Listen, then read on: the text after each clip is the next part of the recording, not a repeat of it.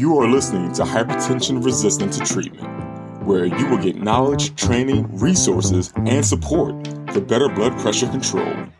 If you are suffering with high blood pressure or blood pressure that is difficult to treat, this podcast is indeed for you. Here is your host, Dr. Tanya. Hi, I'm Dr. Tanya, and I am here to teach you everything you ought to know about hypertension management. I am a clinical scientist and I've done research over 10 years. And I've found some interesting things about hypertension and blood pressure control and medication taking behavior. I would like to share with you all of the information I've found as well as all the information that's out there that, that will help you get control of your blood pressure. Stick with me and we'll take this journey to help you improve your blood pressure. Thanks for listening.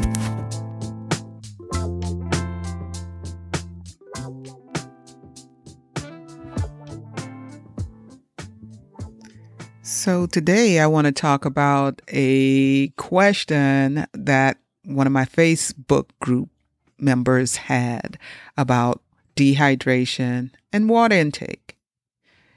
And then I will bring in uh, clips from Dr. Greger, Michael Greger, and I'll tell you who he is.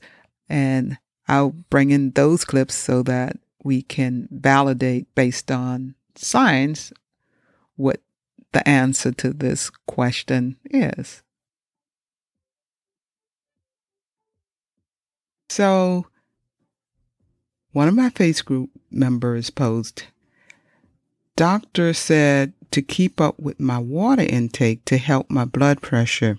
Does anyone find it hard to drink two liters of water a day? I drank 2.5 liters today and it was very hard. And then another face group member said, I have a question. How does drinking water lower blood pressure if people need to take a diuretic HCTZ to lower it? And there was one response that said, My doctor told me that the diuretic won't work if you're not taking enough water. And Another member said water thins the blood. That will reduce the blood pressure as the blood flows better. It helps eliminate salt from your body. Too much water will increase blood pressure as it adds too much liquid into your body. A little water is good, but too much is bad. And the last response that I see here is I agree. Blood volume, blood pressure, and heart rate are closely linked. Blood volume is normally tightly regulated by matching water intake and water output. The kidneys can regulate water levels in the body. They conserve water if you are dehydrated and they can make urine more diluted to expel excessive water if necessary. However, water is also lost through the skin through evaporation from the skin surface without overt sweating and from air expelled from the lungs. So you may need to drink more than what is expelled from the kidneys. So, as far as I know, there's some truth to all that was said there. Uh, it's true, it's very hard to drink water, the amount of water that you need for your body, and that's at least eight glasses a day, according to research. That's how much we should be drinking. Uh, if you're if you're healthy and if you ha- have healthy kidneys, then eight glasses a day is is something that you need to do. But if you have heart failure or some, or kidney disease or uh, some some other disease that prevents you from doing that, then you would know if your doctor has you on a um, fluid restriction or not. So then you would not want to drink more than whatever that fluid restriction is. But for the average person, eight glasses of water a day is what should be taken at least. So, how did research come up with this eight glasses a day that we need? Uh, let's hear from uh, Dr. Greger. Dr. Michael Greger is the, the, internationally recognized lecturer and physician, and he's the founder of Nutritional Facts. And he wrote a book about how not to die. And he really knows what he's talking about when it comes down to nutritional facts. And he refers to research as um, as the answer. Rather, he goes to the literature and and he answers questions on nutritional facts with uh, research um, studies. So the question for Dr. Greger is how did we come up with this eight glasses of water?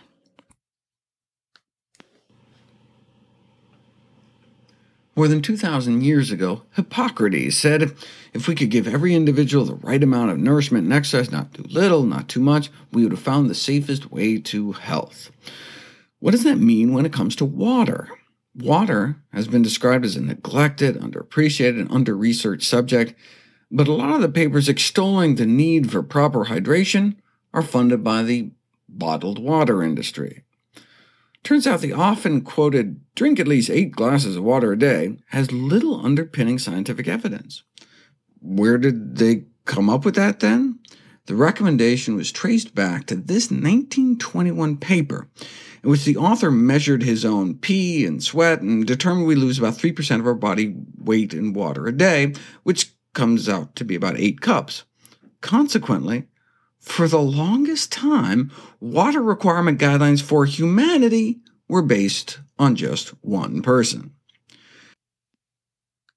But now we have evidence suggesting not drinking enough water may be associated with falls and fractures, heat stroke, heart disease, lung disorders, kidney disease, kidney stones, bladder and colon cancer, urinary tract infections, constipation, dry mouth cavities, decreased immune function, and cataract formation.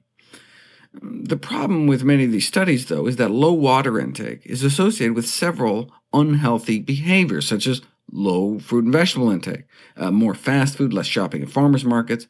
And think about it who drinks lots of water? Those that exercise a lot, so maybe no wonder they have lower disease rates. Only large and expensive randomized trials could settle these questions definitively, but given that water cannot be patented, such trials seem unlikely. Who's going to pay for them? So we're left with studies that link disease with low water intake. But are people sick because they drink less, or are they drinking less because they're sick? Uh, there have been a few large prospective studies in which fluid intake is measured before disease develops.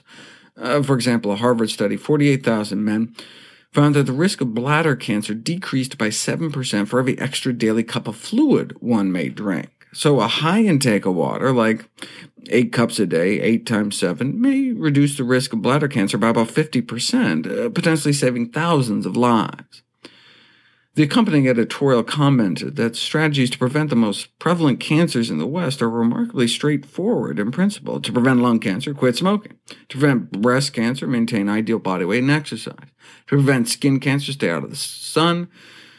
And now it seems that this uh, seemingly simple way to reduce the risk of bladder cancer is just drink more fluids.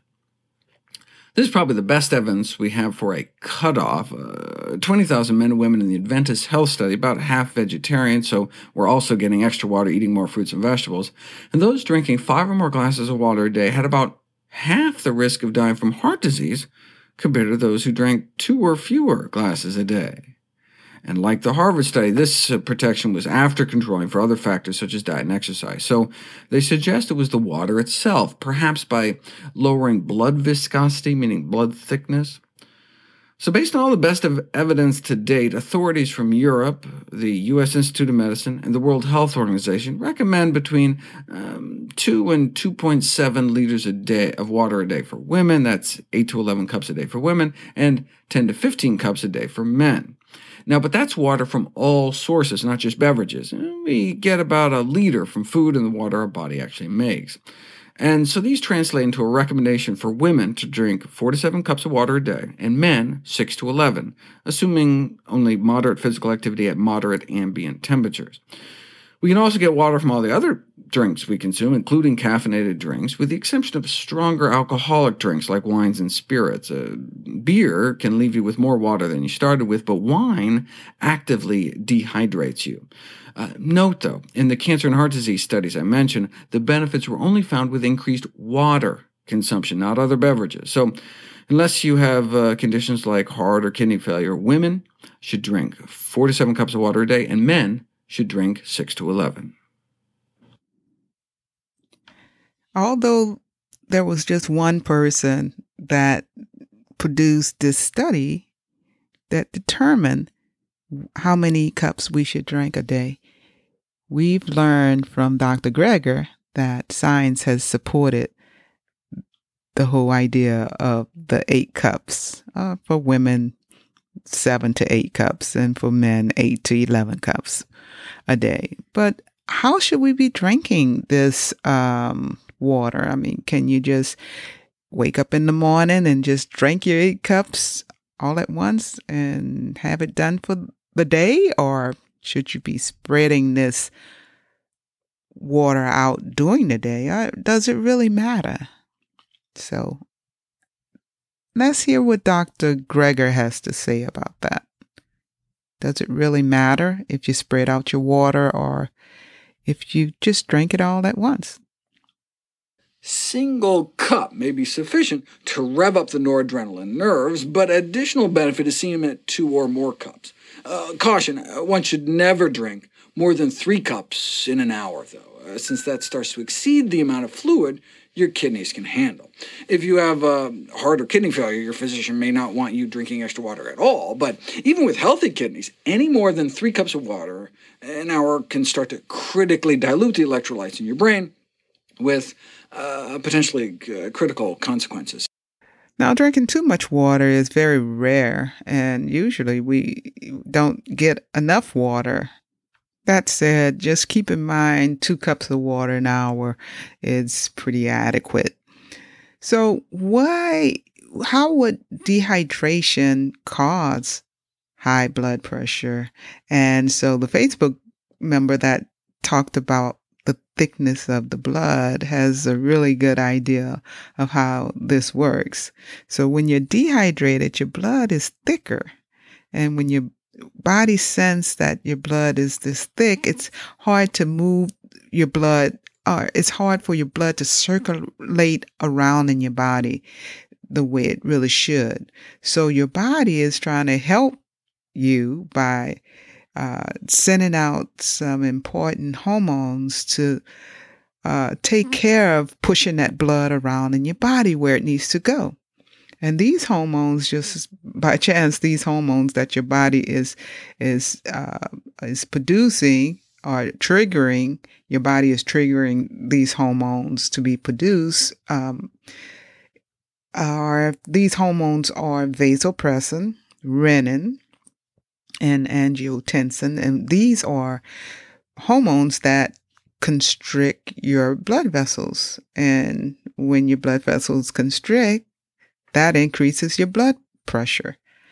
So your body is trying to help you by circulating your blood with these uh, these hormones. So this is how uh, dehydration can cause your blood pressure to be high. So you can see how if you're not drinking enough water uh, and you're staying dehydrated for a while, your body is just producing these hormones, more and more of these uh, vasoconstricting hormones like renin and angiotensin and vasopressin, and and so all of this is just causing your blood pressure to go up. Now, when you've been dehydrated for a long period of time, your body is just trying to make this thing happen, trying to push your blood around to your vital organs. But if you're dehydrated for a long period of time, then your body just loses its ability to to to compensate and this is when you see people who are dehydrated they they pass out uh, because their blood pressure uh, goes down because they they can't their blood pressure is low due to this um, these your, the, their body not being able to compensate for this dehydration.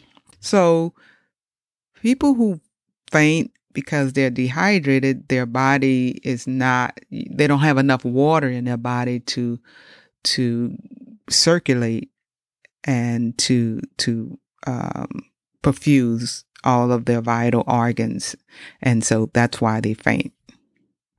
So this is why if you're drinking adequate amount of water, it is thinning your blood, causing your your blood to be easily circulated through your body, not triggering those excessive amount of those hormones to be produced that constrict your blood vessels that would cause your blood pressure to go up.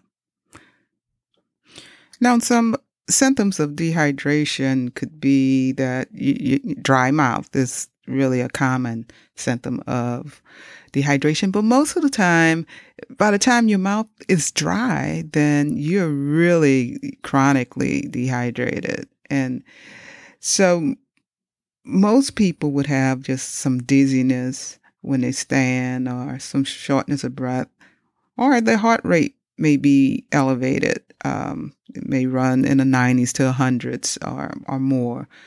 Their blood pressure may be up uh, due to dehydration as well. Um, just like I said, your blood is trying to, your, your body is trying to maintain the circulation. And so it's, it's producing all those hormones and those hormones are causing your blood uh, vessels to constrict and that's bringing your blood pressure up. It's also increasing your heart rate. And so you may not feel good or you may not feel any different. Um, I've had a family member to uh, have this problem. Um, he gets really dehydrated. He doesn't drink enough water, and um, he has passed out a couple of times because of this. And when whenever they bring him to the emergency room, his blood pressure is high, his potassium is low, and uh, he's he's dehydrated, and they give him some fluids and um, pump him up uh, with some um, hydration, and then um, that takes care of it. But don't let this happen to you. Uh, and as I tell him all the time, you got to drink the water. You got to take the um, eat the bananas. You got to you know make sure you have a high potassium diet. Um, if you if you don't, I mean, he doesn't have any kidney problems, so I try to encourage him to do that. But those are symptoms of uh, dehydration. Now, uh, like I said, chronic dehydration causes high blood pressure now, but once your body c- cannot compensate anymore for that, um, di- dehydration, then you may end up with low blood pressure, and that's what caused you to pass out. Um, your body is not circulating. Um, your body is not having enough perfusion to the vital organs, and and that dehydration is causing your heart to work harder and your lungs to work harder um, because your blood is thick and you, and all that thick blood is trying to circulate around your body. So when you drink water, you're, you're hydrating your body and thinning your blood, and that way your heart don't have to work as hard and your lungs don't have to work as hard. That's why, too, uh, people who are dehydrated, they may be short of breath. Sometimes we want to count anything else that we drink as our water intake, and that is not the way we should think about it. Okay. So when we think about our water intake, we want to drink water and, and that's what we're counting water intake, not juice intake, not, uh, soda intake. Uh, it's like some people may drink a six pack of soda and think, okay, well, that was 12 ounces and six. Um, cans. Okay, well, I, I've gotten my water almost, but actually, that soda doesn't count. Let's hear what Dr. Greger has to say about this um, soda or tea versus water intake. Does it have to be plain straight water? It shouldn't seem to matter, right? I mean, water is water, whether flavored or sweetened in some diet drink, but it does matter. Uh, when trying to prevent fainting before blood donation, something like juice uh, doesn't work as well as plain water. When trying to uh, keep people from getting dizzy when they stand up, well, water works, but the same amount of water with salt added doesn't. What's going on?